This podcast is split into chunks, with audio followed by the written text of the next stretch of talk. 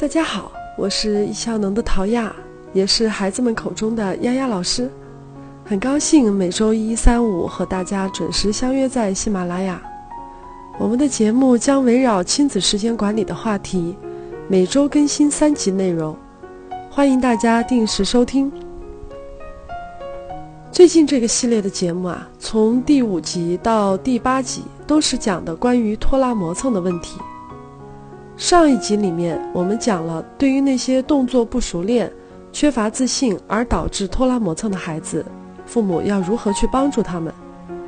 这一集我们来看看，对于那些缺乏兴趣还有时间安排太满所导致的拖拉磨蹭，又该如何去应对呢？因为对做的事情没有兴趣，不想做，所以做事情拖拖拉拉，半天做不完。其实不光是孩子，就连成人也都是这样。细心的家长们观察到，孩子在做作业的时候，往往会先做那些他喜欢的简单的科目，把那些最不想做的放在最后。英语、数学做的都挺快，轮到最不喜欢的作文的时候，他就开始磨磨蹭蹭，半天都写不完。是不是有这样的现象呢？人在做自己有兴趣的事情的时候，自然会专注，速度也会更快。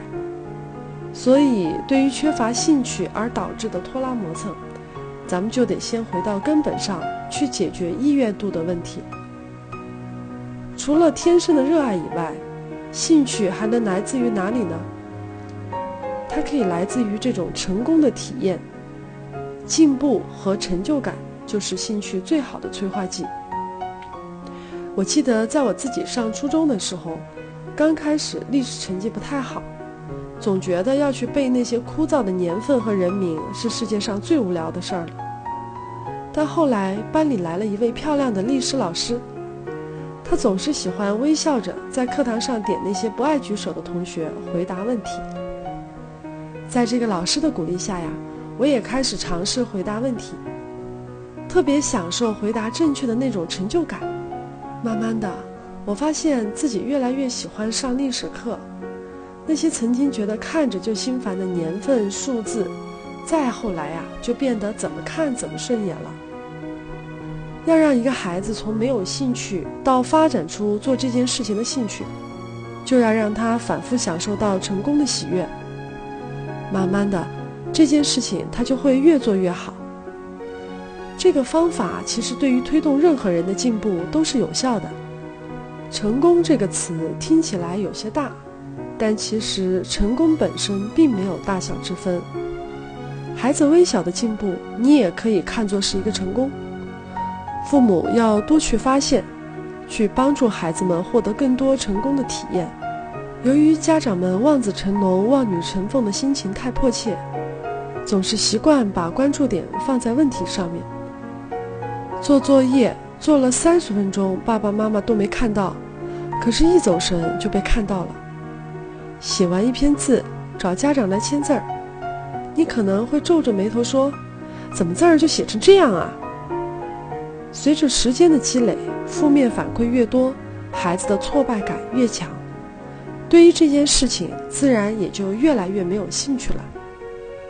所以啊，大家不要等到孩子有明显进步的时候才去鼓励，父母要学会拿着放大镜去找孩子的进步，哪怕只是缺点比以前好了一些，也是值得被鼓励。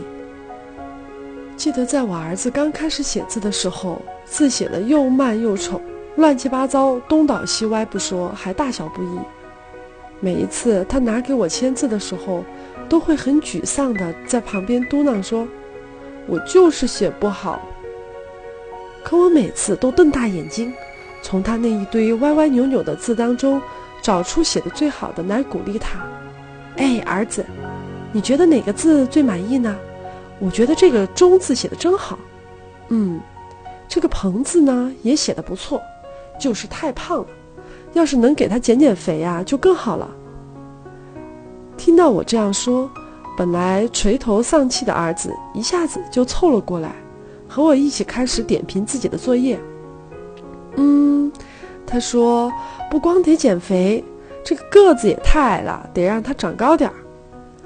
看大儿子开始欣然接受反馈，我就开始启发他：如果让你有机会可以改正，你会重新修改哪几个字呢？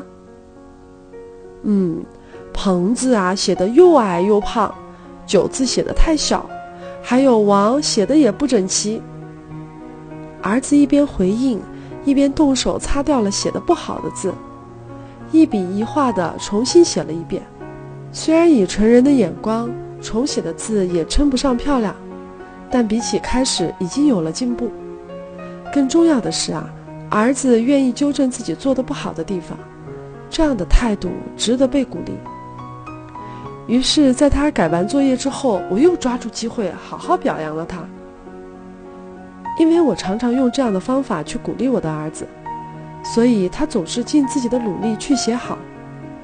虽然和班里那些上过写字班的同学没法比，但儿子十分享受他进步的这个过程。比起结果来说，孩子努力的过程更加值得被肯定，不是吗？当你的孩子书写也有困难，写字磨磨蹭蹭的时候，不要只看到他写的不好，哪怕有一个字儿写的认真，你也是可以鼓励孩子的。通过父母的反馈赋予孩子成功的体验，虽然很微小，但积累起来也会使孩子有认真书写的动力。当你的孩子开始学写作文的时候，适当的引导孩子让他写得更好，这样也可以帮助他得到一个更好的评价，孩子会很高兴。这样的一些小小的成功会逐渐让孩子喜欢上写作文。这样的例子呢，大家举一反三地应用到生活当中，慢慢的你就能激发孩子的兴趣。作为父母，首先要学会对孩子的进步和值得肯定的地方进行及时的鼓励，但有的时候光靠鼓励还不够。对于特别困难的事儿啊，一边鼓励还得给予孩子一些辅助，帮助孩子减少困难，或者让事情变得稍微容易一些，也会使孩子容易多一些成功的体验。这里我们并不是要大家一直去帮助孩子，事实上你并不需要一直帮他，只是对于那些特别困难的挑战，可以先适当的施以帮助，再逐渐放手。我们可以从细微之处入手，帮助孩子一点一滴的获得成功的体验，一点点的累积兴趣、信心，逐渐孩子就会有了前进的动力。这内在的驱动力啊，它需要一点一点去体验、去培养。虽然激发动力的这个过程比较缓慢，但是一旦孩子们被激发，他的潜能绝对超乎你的想象。所以我认为，花时间在培养兴趣上面，对于那些因为提不起兴趣而拖拉磨蹭的孩子，算得上是一个治标又治本的好方子。除了上面讲到的这种情况，也有的家长会说，孩子以前的速度并不慢，但是发现他最近做作业的时间却越来越长了。如果排除孩子本身的能力问题，那就要问问自己，是不是我们给孩子安排的任务太多了呢？